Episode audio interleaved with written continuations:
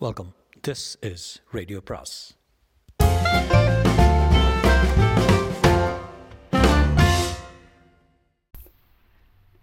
சுஜாதாவின் September பலி பாகம் ஒன்பது.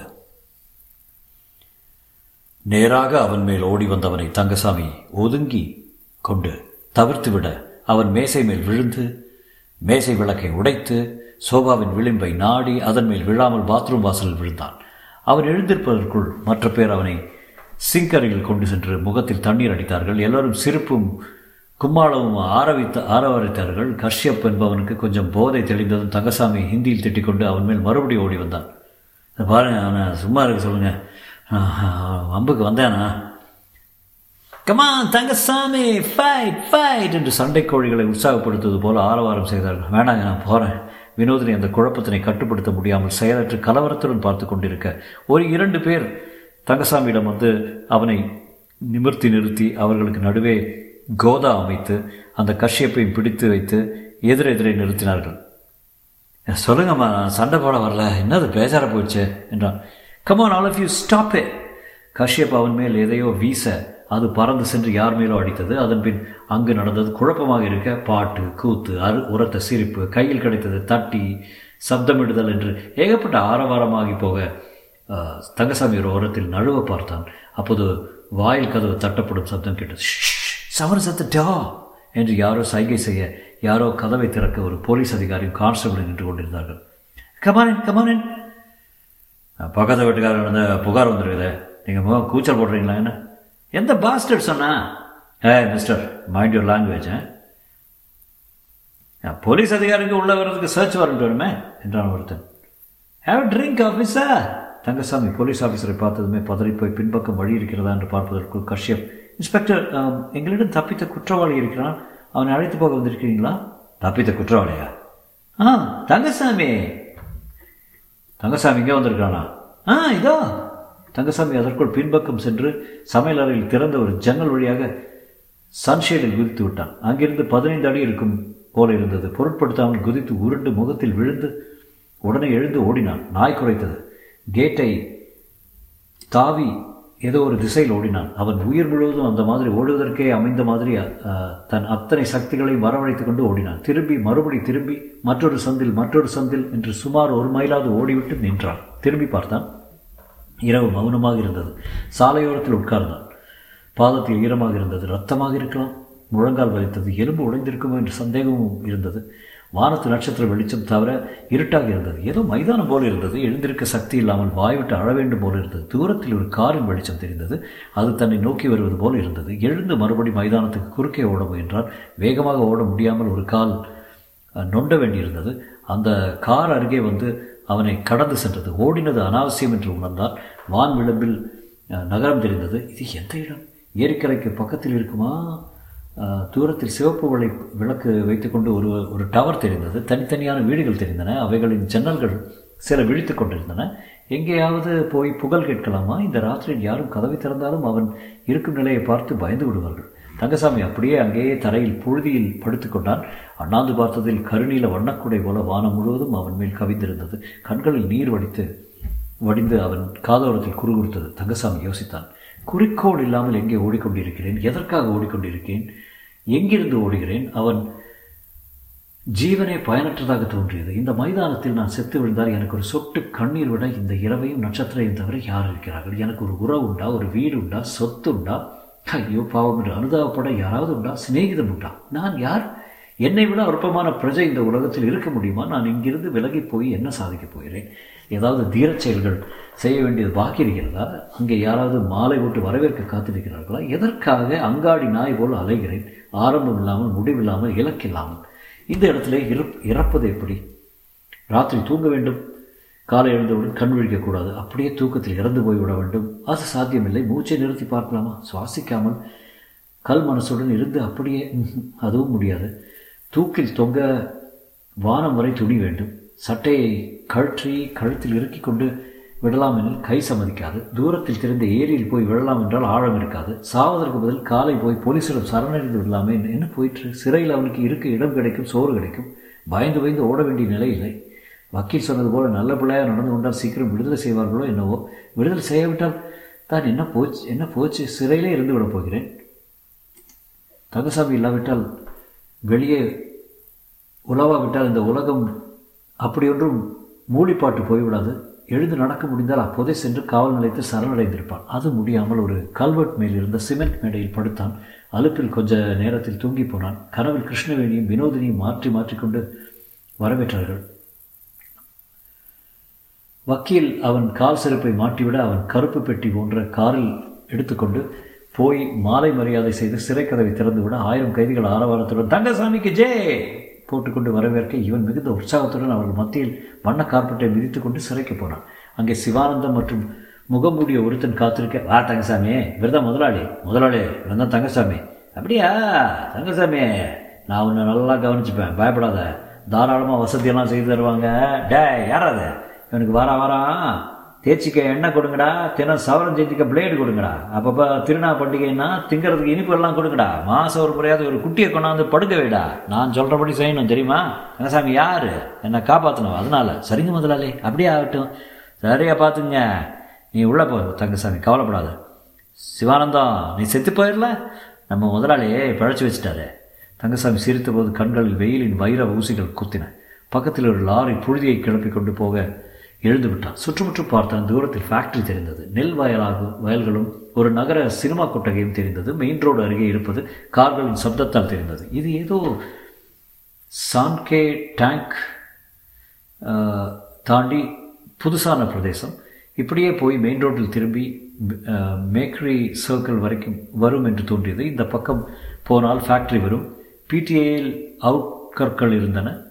ஒன்று இரண்டு வீடுகள் அங்கேயும் இங்கும் கட்டுப்பட்டிருக்க தங்கசாமிக்கு இப்போது கொஞ்சம் நடக்க முடிந்தது. மெல்ல நடந்தால் ஒரு போலீஸ் அவுட் போஸ்ட் தெரிந்தது. அதன் வாசலில் ஒரு லாரி நாலு டயரும் பஞ்சராகி புழுதி படுந்து நின்று கொண்டிருந்தது. தங்கசாமி போலீஸ் அவுட் ஹவுஸ் பக்கம் உட்கொள் நுழைந்தான் உள்ளே யாரும் இல்லை. ஒரு பையன் மட்டும் உட்கார்ந்திருந்தான். யார் வேணும் என்றான் போலீஸ்காரங்க யாரும் இல்லையா?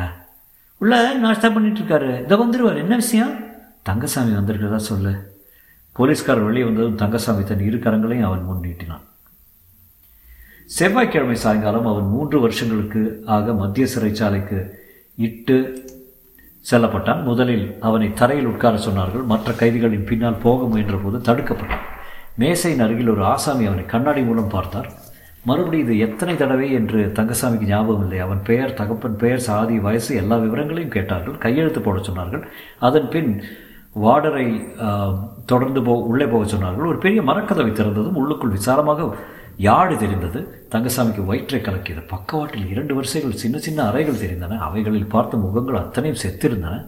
உணர்ச்சியற்று ஜீவனற்று தங்கசாமி நடப்பதை பார்த்து கொண்டிருக்கும் வெற்று முதங்கள் இருட்டி கொண்டிருந்தன. சுவர்கள் உயரமாக மிக உயரமாக இருப்பது தெரிந்தது. வார்டரின் கைவிளக்கு சின்னதாக வெளிச்சம் பண்ணிக்கொண்டே செல்ல கூர்மையான இரும்பு பதித்த மற்றொரு கதவை திறந்து அவனுக்கு வழிவிட்டார்கள். அவனை அனுமதித்துவிட்டு கேட் மூடிக்கொண்டது அப்புறம் நிசப்தமாக இருந்தது. தங்கசாமி இருட்டில் தடவி பார்த்தான். படுப்பதற்கு ஒரு திண்ணை போல இருந்தது. சிக்கனமாக ஜன்னலில் ஒரு நட்சத்திரம் தெரிந்தது. வெகு தூரத்தில் நகரத்தின் போக்குவரத்து கேட்டது. மூத்திர நாற்றம் அடித்ததில் செல்லுக்கு உள்ளேயே மலஜலத்துக்கு உண்டான வசதி இருப்பது தெரிந்தது.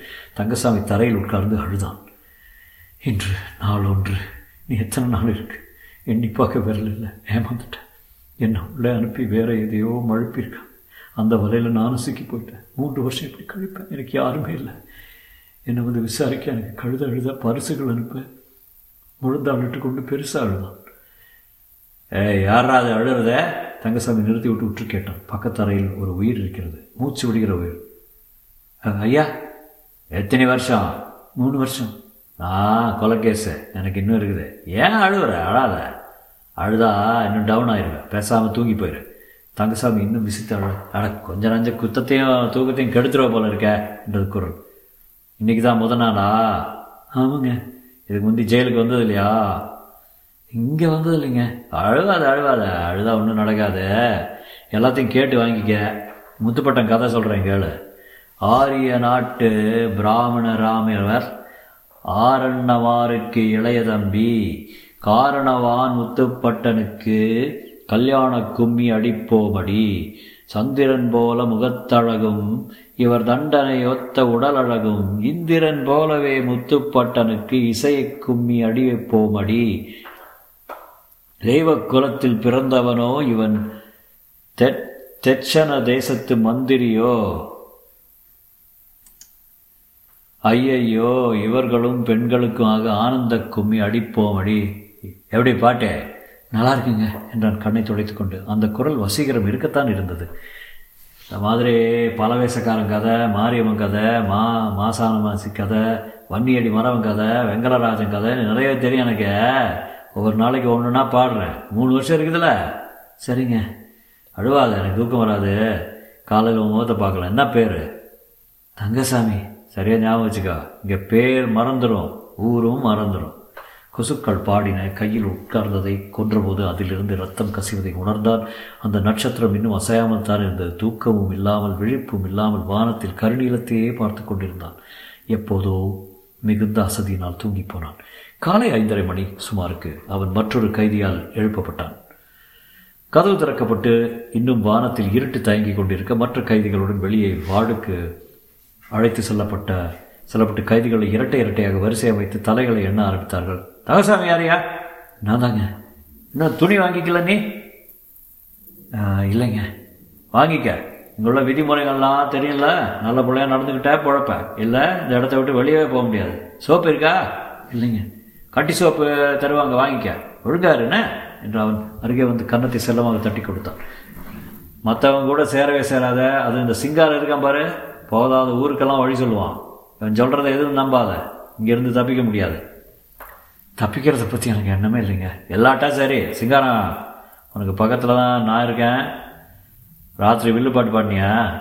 ஆ ஆச்சுங்க. அது நீங்கள் தானா என் சிங்காரத்தை முதன்முறை பார்த்தான். அவனுக்கு ஐம்பது வயசு இருக்கும் போல் இருந்தது. முன் வரிசையில் இரண்டு பற்கள் இல்லாமல் சிரித்தான். நான் தான் சிங்காரம். உனக்கு ராத்திரி தாலாட்டு பாடினேன் ஜெயிலில் சுதந்திர தினம் குடியரசு தினம் என்னத்தான் கூப்பிடுவாங்க. தபாலா கூட அடிப்பேன். வேடிக்கையாக பாடுவேன். என்ன? கண்டா எல்லாருக்கும் விசேஷமாக பிடிக்கும். சிங்காரமா அவனை போல நல்லவன் உண்டா அப்படின்னு சூப்பர் சொல்லியிருக்காரு. அதான் கட்டின பொண்டாட்டியை அருவாள் வச்சு வெட்டினியாக்கா அது வேற விஷயங்க. தங்கசாமியை உனக்கு சாவகாசமாக சொல்கிறேன் செஞ்சது நியாயமாக சொல்லுண்ணே சரிங்க சிங்காரம் அருகில் வந்து வெளியே பணம் அனுப்பணும் அல்லது எங்கேருந்து பணம் வாங்கிக்கணும்னு சொல்லு. நான் ஏற்பாடு செய்து என்ன? நீ என்ன குத்தம் செஞ்ச? ஒன்றுமே செய்யலைங்க. நான் செய்யாத குத்தத்துக்கு உள்ள தள்ளி போட்டாங்க. அப்போ தப்பிச்சு போயிட வேண்டித்தான் தப்பிச்சவன் திரும்ப வந்துட்டாங்க. ஏய் அங்கே என்ன பேச்சு? அப்புறம் பார்க்கலாண்ணே சிங்காரம் சிரித்து கொண்டே நகர்ந்தான். இப்பொழுது பொழுது முழுதும் முழுதும் விடிந்திருந்தது கொஞ்சம் உற்சாகமாக கூட இருந்தது. யா யாடு அவ்வளவு பயன்படுத்தவில்லை. மண் தரை சிவப்பாக இருந்தது. நட்ட நடுவே மஞ்சள் பூ கொன்றை பூ போல தெரிந்தது. அதன் நிழலில் ஒரு மேடை இருந்தது. புல்வெளியில் குள்ளாய் போட்ட கைதிகள் வேலை செய்து கொண்டிருந்தார்கள். ஓரத்தில் காய்கறி தோட்டம் கூட இருந்தது. மல்லிகை கொடி தெரிந்தது. மாமரம் கூட இருந்தது. கதவு திறந்து உள்ளே இரண்டு கைதிகள் வந்தார்கள். இரண்டு பேரும் குள்ளாய் அணிந்து கதரில் டிராயர் அணிந்து காலர் இல்லாத சட்டையில் வேடிக்கையாகவே இருந்தார்கள். அவர்கள் ஒரு பக்கெட்டில் ஏதோ எடுத்துக்கொண்டு வந்தார்கள். மற்ற கைதிகளுடன் ஆளுக்கு ஒரு கிண்ணம் இருக்க அதில் ஏதோ ஊற்றினார்கள். குழம்பு போல வெண்மையாக இருந்தது. தங்கசாமி இருந்தது எங்கேயா கிண்ணி? கொடுக்கலீங்கண்ணா இன்னும். சிங்காரம் என்னதை வாங்கிப்பா? நான் இதை குடிக்கிறதா இல்லை? எங்கே? என்னமோ காலையில் தேக பயிற்சிக்கு முன்னே ஆகாரம் எடுக்கிறதில்ல ஆ? ஐயா கரெக்ட்னா கரெக்டு ஏ பல் விளக்க வேண்டாங்களா? யார் விளக்க வேண்டாம்னு சொன்னாங்க? தொட்டி இருக்குது பாரு ஓடி போய் வா. ஓரத்தில் தண்ணீர் தொட்டி இருந்தது. அதிலிருந்து முகத்தை தண்ணீர் தெளித்து கழுவிக்கொண்டு கொப்பளித்து விட்டு ஓரத்தில் வைத்திருந்த கோப்பை எடுத்து அதை குடித்து பார்த்தான். உப்பு கொஞ்சம் கொஞ்சமாக சப்பென்று இருந்தது அவனுக்கு இருந்த பசியில் அதை உண்ண முடிந்தது. வெளியே மணி அடித்தது. இரண்டு அதிகாரிகள் உள்ளே நுழைய அவர்கள் அவசரமாக வரிசைப்படுத்தினார்கள். யாருங்க அது சூப்பரண்டு வராரு. சூப்பரண்டுடன் துப்பாக்கி சகிதம் ஒரு காவலாளி வர யார் யார் தங்கசாமி? என்றார். தங்கசாமி எனக்கு யார் பார்க்க வர்றவங்க யாரும் இல்லைங்க என்றான். அடா பார்க்க வந்திருக்காங்க. தெரியுங்கிறாங்க? போய் பாருப்பா பொம்பளை யாரும் தங்கசாமிக்கு சட்டென்று வினோதியின் ஞாபகம் வந்தது. அவளை பார்க்க வேண்டாம் என்று தான் நினைத்தான். அவர்கள் எல்லாருமே அவனை வீட்டுக்கு அழைத்து சென்று இஷ்டப்படி அவனுடன் கேலி செய்து விளையாடி அவனை காப்பாற்றுவதிலோ புகலிடம் தருவதிலோ எதுவும் அக்கறை காட்டாமல் அவன் சரணடைந்த பிறகு இப்போது வந்து பார்த்து என்ன புண்ணியம்? தங்கசாமி ஏதோ ஒரு விதத்தில் அந்த வினோதிக்கு எதிர்ப்பு தெரிவிக்க விருப்பப்பட்டான். வர முடியாதுன்னு போய் சொல்லிடுங்க பார்க்க இஷ்டமில்லைன்னு சொல்லிடுங்க அதிகாரி அவனை ஒரு மாதிரி பார்த்து விட்டு சென்றார். தங்கசாமி மரநிழல் பீடி கொடுத்து கொண்டிருந்த கவலையற்ற சன்மங்கள் போன்று தெரிந்த குல்லாய் கைதிகளை கண்ணுற்றான். கொஞ்ச நாள் போனால் தங்கசாமிக்கு பழகிவிடும். பக்கத்து அரைக்காரனின் பாட்டு கொசு உபதிரவம் தகரக்கோப்பைகளில் களி சாம்பார் என்று என்று பெயர் கொண்ட வஸ்து பீடி சிகரெட்டு பேரங்கள் உள்ளே உள்ள மூர்க்கங்கள் வெறுப்புகள் பொறாமைகள் நட்புகள் எல்லாமே மூன்று வருஷம் தானே இருந்து தானே பார்க்கலாமே. சென்ற மூன்று வருஷத்தில் நான் என்ன சாதித்து விட்டேன்? அதிகாரி திரும்பி வந்து இந்த லெட்டரை கொடுத்து சொல்லிச்சு அந்த பொண்ணு என்றார். தங்கசாமி அதை பிடித்து பார்த்தான் ஆங்கிலத்தில் இருந்தது. அதுவே எரிச்சலாக வந்தது. கிழித்து போட நினைத்தான். அப்புறம் யாரையும் அதை படிக்க சொல்லி கேட்கலாம் என்று யோசித்தான். பைக்குள் போட்டுக்கொண்டான் தங்கசாமி அவன் அறைக்கு திரும்பி சென்றான். அவனுக்கு ஒரு கம்பெனி கொடுத்திருந்தார்கள். கொடுத்திருந்தார்கள். எத்தனையோ தலைமுறை கைதிகளை பார்த்து அழுக்கும் பிசுக்கும் வியர்வையும் ஏறி போயிருந்தது. சிறைக்கதவை பெரிய ராடு போட்டு சார்த்தி அதன் முனையை சுவருக்குள் பத்திரப்படுத்தி பெரிய பூட்டு பெரிய சாவி சுவரில் இருந்த பிளவுகளில் எல்லாம் கொசுக்கள் தூங்கிக் கொண்டிருந்தன. இரவு விரிந்ததும் தங்கள் கா கானத்தை துவங்குவதற்கு முதல் நாட்கள் எல்லாம் சனா போலத்தான் இருந்தது. வார்டர் காலையிலும் மாலையும் பூட்டு சரியாக பூட்டியிருக்கிறதா என்று பார்த்து வருவதற்காக தினத்தின் முக்கியமான சம்பவம். அண்டை வீட்டுக்காரன் தொண்டை இழிய பாடும்போது சில வேளை சிரிப்பாகவும் சில வேளை அரிசலாகவும் வரும். ஜன்னல் வழியாக நிலா தெரியும் போது அவன் அதனுடன் பேசலாம். பாலை காலை முகம் கழுவும் பல் தேய்க்கவும் மேட்டு வழியை அழைத்து செல்லும் போது சுவருக்கு மேலே பறக்கும் பறவைகளை வியந்து பார்த்து கொண்டிருக்கலாம். பக்கத்து அரைக்காரனுக்கு அவைகளின் பெயர்கள் கூட தெரிந்திருந்தது. ராசாளி தெரியுமா இருக்கு அஞ்சு தடவை தான் ரெக்கை அடிக்கும் அப்புறம் ஒரே டைவு மேலே வர்றப்ப ஏதாவது சின்னதாக இன்னொரு பறவை சிக்கிக்கிட்டு துடிக்கும். பாறை மேலே வச்சு கொஞ்சம் கொஞ்சமாக ரெக்கையை கிழித்து ரத்த ரத்தமாக குத்தி தின்னும். கொஞ்சம் சாம்பல் கொஞ்சம் வெள்ளை கொஞ்சம் சிவப்பு. பிறந்தா ராசாலியாக பிறந்தனியா அண்ணே உங்களுக்கு இங்கிலீஷ் தெரியுமா? இங்கிலீஷ் தெரிஞ்சிருந்தா நான் ஏன்டா இங்கே இருந்து சிங்கி அடிக்கிறேன்? சீமேல நான் ஜெயிலில் இருப்பேன். இல்லை இங்கிலீஷில் ஒரு லெட்டர் இருக்குது. எங்கிட்ட அதை படித்து காட்டணும். உனக்கு தெரியும்ல நினச்சேன். இல்லை சூப்பரண்ட்டை கூட படித்து காட்டுவார். தப்பு தப்பாக படித்து காட்டுவான். இல்லை அவனுக்கு மூக்கு நுனியுமா ஒரு பொண்ணு இருக்குது. அதை கேட்டுக்க. ராஜா எப்படா நீ கடைசியாக பொம்பளை கிட்ட போன? நான் போனதில்லை. கல்யாணம் ஆகலை. பொய்யே. நம்மக்கிட்ட பொய் மட்டும் சொல்லாத. பொம்பளை கிட்ட போகாதன்னு இந்த உலகத்திலே இல்லை. அதை சுற்றி தாண்டா எல்லாம் ஏங்குது. மாதர் சகவாசம் விட்டவங்க துறவிங்க. இந்த செயலில் சாகிறதே இது. தங்கம் கொஞ்சம் அசந்தா. உன்னையே பொம்பளை ஆகிடுவாங்க டாராக கிழிச்சிருவாங்க. அது சரி. உனக்கு என்ன வேணும்னு சொல்லு. ஏதாவது ஏற்பாடு பண்ணுமா? என்ன புரியலைங்க. பிளேடு வேணுமா? பிஸ்கட் வேணுமா? இல்லை சிகரெட்டு சோப்பு கட்டி எது ஸ்பெஷலாக வேணுமா? இல்லை வெளியே பணம் கொண்டு கொடுக்கணுமா? அதெல்லாம் ஒன்றும் வேண்டாங்க. எனக்கு அங்கே யாரும் இல்லை. லெட்டர் எழுதிக்கிறதா சொன்னேன் அது யாரும் எனக்கு யாரும் தெரியாதுங்க. இந்த மேட்டு இருக்கான் பாரு. அவங்ககிட்ட சாக்கிறதே இருந்துங்க அக்கப்போர் ஜாஸ்தி. ஏதாவது சொன்னால் சூப்பரண்டுக்கிட்ட காது மூக்கு வச்சு சொல்லிடுவோம் எனக்கு யார் யாருன்னே புரியலைங்க. அதுக்கு ஒரு மாதம் ஆகும். நாளை நமக்கு கொடுக்க வேண்டிய ரேஷன் எல்லாத்தையும் விற்றுருவான் இங்கே பெரிய கிடங்கே வச்சுருக்கான் தெரியுமா? அவன் தான் ஜாமான்கள்லாம் கொண்டு வந்து விற்கிறான் ஏதிலும் பற்று இல்லாமல் கேட்டுக்கொண்டிருந்தான். கொஞ்சம் கொஞ்சமாக அவனை அறியாமல் அந்த சிறைச்சாலையின் அமைப்புகள் விதிகள் எல்லாம் அவனுக்கு புரிய ஆரம்பித்து விட்டது. டியூட்டி வார்டர்கள் சாப்பாடு கொண்டு வரும் கான்விக்டுகள் நூலகம் டாக்டர் ஜெயிலர் கிளார்க்குகள் அசிஸ்டன்ட் ஜெயிலர் எல்லாருக்கும் மேல் அந்த பிரதேசத்து ராஜாவாக சூப்பரண்டன் அந்த ஒல்லியான பார்சிக்காரர் கழுத்தில் நரம்பு ஓடுவது தெரிய சோலோ டோப்பி அணிந்து கொண்டு பழைய காலத்து கருப்பு கண்ணாடி போட்டுக்கொண்டு எல்லோரிடம் இங்கிலீஷ் பேசிக்கொண்டு ஆயுள் கைதிகளை தட்டி கொடுத்து கொண்டு கீழே கிடக்கும் குப்பைகளை பொறுக்கிக் கொண்டு ரோஜா செடி ஒரு பூ போத்தால் அதையே அரை மணி நேரம் கண்கொட்டாமல் பார்த்து கொண்டு தங்கசாமிக்கு அவர் அங்கே ஜீவித்திருந்தால் ஒரு விதமான பைத்தியமாகி விட்டார் என்று கூட தோன்றியது. இந்த இடத்தை விட்டு எவனும் பாதிப்பு இல்லாமல் வெளியே வர முடியாது. சூப்பரண்டன் திடீரென்று வருவார். வார்டர்கள் எப்போதும் பெரியவர் வந்து விடுவார் என்ற பயத்தில் வாசலை பார்த்து கொண்டிருப்பார்கள். போலீஸ் அதிகாரியாவது சமூக சேவர்களையாவது பத்திரிகைக்காரர்களையாவது அழைத்து வருவார். எப்போதும் ஒரு கைதியை சிறைக்கு தான் கொண்டு காட்டுவார். அவன் தன் அவன் தான் சிறையில் சந்தோஷமாக இருப்பதாகவும் எப்போதும் சொல்வான்.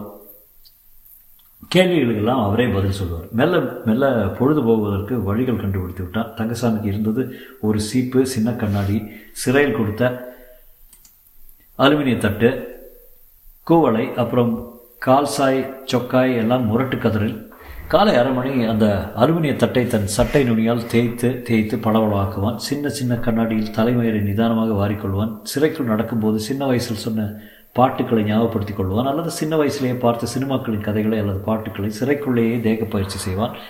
சிறைச்சாலை நூலகத்தில் இருந்த புத்தகங்கள் எல்லாம் கந்தலாகத்தான் இருந்தன. அட்டை இல்லாமல் யார் எழுதியதுன்னு தெரியாமல் பற்பல பக்கங்களில் மூட்டை பூச்சி நசுக்கிய ரத்தக்கரை படிந்த ஒரு புத்தகத்தை எடுத்து வந்து நிதானமாக படித்தான். கதையில் ஆரம்பமோ முடிவோ அவனுக்கு ஒரு பொருட்டாக இல்லை. கதை மாந்தர்களின் வேதனைகளோ சந்தோஷங்களோ அவனை பாதிக்கவில்லை. ஏதோ ஒரு புத்தகம் ஏதோ ஒரு கதை. ஒவ்வொரு நாளும் அவன் கொஞ்சம் விரும்பிய விஷயம். காலை குளிப்பது தான் சிறை அறையிலிருந்து வெளிவந்து கொஞ்சம் தூரம் காற்றில் நடந்து ஒரே ஒரு குழாய்க்கு கீழ் காங்கிரீட்டில் உட்கார்ந்து கொண்டு குவளையில் தண்ணீர் பிடித்து பிடித்து மேல் சரித்து கொள்ளும்போது சிறையில் இருக்கிறோம் என்பதையே மறந்து போய் விடுவான். சோப்பு துண்டத்தில் வாசனையே இருக்காது. தேய்க்க தேய்க்க திரி திரியாக வரும். படார் படார் என்று கல்லில் துணி துவைத்து விட்டு ஈரமாக திரும்பி வெறுங்கால் நடக்கும்போது கொஞ்சம் புத்துணர்ச்சி வரும். ராத்திரி நிலா. நாளுக்கு நாள் லேட்டாக வருவதை ஜன்னலில் இருந்து அறிந்து கொள்வான். மணி அடிக்கும் போது மரத்தின் மரத்தில் உச்சியில் தொத்தி கொண்டிருந்தது. மெல்ல மெல்ல தாமதமாகி மூறிப்படுவதும் மா மாய்ந்து போவதும் அவனுக்கு வருத்தமாக இருக்கும் தூரத்தில் கேட்கும் நகர இறைச்சல்கள் இப்போது முழுவதும் பழகி போயிருந்தன. டார்மெட்ரியின் தலைமையில் அசையில்லாத உட்கார்ந்திருக்கும் ஆந்தைகள் போட அவனுக்கு பழக்கம்தான். வேப்ப மரத்தில் சந்தடி இல்லாமல் தூங்க வந்திருக்கும் நூற்றுக்கணக்கான பறவைகள் காலை அவனை எழுப்ப போகும் பறவைகள். மற்றொரு காலை வித்தியாசமே இல்லாத மற்றொரு காலை அவனுக்கு ஒரு நாள் கடிதம் வந்திருந்தது. பிரித்திருந்து மறுபடியும் ஆங்கிலத்தில் தான் இருந்தது. எழுத்துக்கூட்டி படித்ததில் வினோத். சூப்பர் ரவுண்டு வரும்போது என்றைக்கும் இல்லாமல் அவன் அரை முன் நின்று நல்லா இருக்கியா? என்றான். ஐயா எனக்கு ஒரு உதவி வேணுமே. என்ன? இந்த கடிதத்தை படித்து காட்டினீங்கன்னா ரொம்ப நல்லது. உனக்கு இங்கிலீஷ் படிக்க தெரியாதா? கொடு. லிட்டரை நான் படித்தாச்சே இந்த அம்மா உனக்கு உன்னை வந்து பார்க்குறதுக்கு விருப்பப்படுறா எழுதியிருக்காங்க நடந்ததுக்கெல்லாம் வருத்தப்படுறதாகவும் வெள்ளிக்கிழமை விசிட்டிங் அவர்களுக்கு வர்றதாகவும் எழுதியிருக்காங்க. எப்போங்க வெள்ளிக்கிழமை? நேரத்துக்கு போயிடுச்சே? உனக்கு இந்த லெட்டர் எப்போ போட்டு கொடுத்தாங்க கையில்? இப்போ தாங்க வந்துட்டு போயிருப்பான்னு சொல்கிறது தோணுது. முதல்ல பதில் எழுத விருப்பம் அவனுக்கு? இல்லைங்க என்றான். அந்த வாரம் அவனை அறை மாற்றினார்கள். புதுசாக ஒருத்தருடன் அவனுக்கு இடம் கொடுக்கப்பட்ட போது தங்கசாமிக்கு கொஞ்சம் சந்தோஷமாக இருந்தது. நாள் பூராவும் சுவரையே பார்த்து கொண்டிருப்பதாக பதிலாக பேச்சு துணைக்கு ஆள் கிடைத்து விட்டதில் அவனுக்கு ஆறுதலாகத்தான் இருந்தது. வந்தவனுக்கு இவனை விட பத்து வயது அதிகமாக இருக்கலாம். முகம் பூரா முள்ளு முள்ளாக தாடி வைத்திருந்தான். தங்கசாமியை பார்த்துவிட்டு சிரிக்கக்கூட இல்லை. பெரிய முகம் அகலமான கைகள் தொந்தி இருந்தது. கண்களில் ஸ்திரமாக விரோதம் தென்பட்டது. உன் பேரனையா என்றான் என் பேர் என்ன வேறு தரடா உனக்கு என்னடா? என்றான். தங்கசாமி அதிர்ந்து போனான். அவன் ஒரு பீடியை எடுத்து கடித்து கொண்டு அதை பற்ற வைத்து தங்கசாமி மேல் தாராளமாக ஊதினான். உன்னை என்ன பண்ணுற பாரு. காட்டி கொடுத்தல இரு இரு. வராமல் போயிடுவேண்ணா நான் வெளியே வந்து அவன் கொழுப்பெல்லாம் என்ன ஆகுது பாரு. யாருக்கு அடி பிடிக்கிறது பார்த்துக்க. ஓஹோ என்றான். சிறையில் இல்லாத வெளியே வாசம் செய்யும் யாரையோ திட்டுகிறான் என்பது கொஞ்ச நேரம் பொறுத்து தான் தங்கசாமிக்கு புரிந்தது. ஒருமுறை தங்கசாமி அலட்சியமாக பார்த்தான். தங்கசாமி சிரிக்க முயன்றதுக்கு அவனிடமிருந்து பதில் சிரிப்பு வரவில்லை. ஓரத்தில் போய் உட்கார்ந்தான். அடுத்த அறையிலிருந்து பாட்டு சப்தம் கேட்க அவன் தரையிலிருந்து படுத்தவன் யாரா பாடுறது? என்ன நான் தான் சிங்காரம். ஏட சிங்காரம் நீ பக்கத்தில் தான் இருக்கியா? யாருது யார் சொல்லு பார்க்கலாம். குரலை பார்த்துக்கிட்டு ஓ பெரிய என்ன எப்போ வந்த? சௌக்கியமெல்லாம் எப்படி? அதையும் கேட்குற கழுத தேவையாப்பா ராமுல அரும்பூர் செவ்வாப்பட்ட கிராக்கி. அவன் தான் காட்டி கொடுத்துட்டான். வெளியே வந்த அப்புறம் அவனை கீமா பண்ணி சாப்பிட போகிறேன் எத்தனை வருஷம்? அது எத்தனை இருந்தானே? நான் கால்டிக்குன்னு போய்கினே இருக்கேன். சுபாஷ் வந்தானா? காணில் ஆறு மாதமாக வெளியே தான் இருக்காப்புல. நீ ஏன் உள்ளவே இருக்க? நீ வரது தான் காத்திருக்கேன். ஆ பார்க்கலாம் பார்க்கலாம். ஒரு வாரம் ஜகா வாங்கிட்டு வரேன் இந்த பையன் அப்படியே தங்கசாமி தானே? சரியான தங்கம். சொல்படி கேட்பான் தங்கசாமி. யார் என்னங்களா? ஆ ஒன்று தான் கருமாதி. உனக்கு எத்தனை வருஷம்? மூணு வருஷங்கய்யா? அவன் கதையை கேளு. குத்தமே செய்யலையா? சும்மா பிடிச்சி அடைச்சி விட்டாங்களா? கொல் என்று சிரிப்பு. பணியாரம் இங்கே தான் இருக்கானா? அவன் வரமாட்டான்ப்பா. அவனுக்கு இங்கே பிடிச்சிருச்சு. வெளியே போக இஷ்டம் இல்லை சும்மா யாரை கண்டாலும் கேட்டுக்கிட்டே இருப்பான். தங்கசாமி பார்த்து அந்த பெரியண்ணன் மீசையை ஒரு முறை தடவி கொண்டு ஏ காலை புடுறா? என்ன என்னது? காலை புடின்னு. என்னங்க இது? அதெல்லாம் செய்கிறதுங்க எனக்கு வழக்கம் இல்லைங்களே.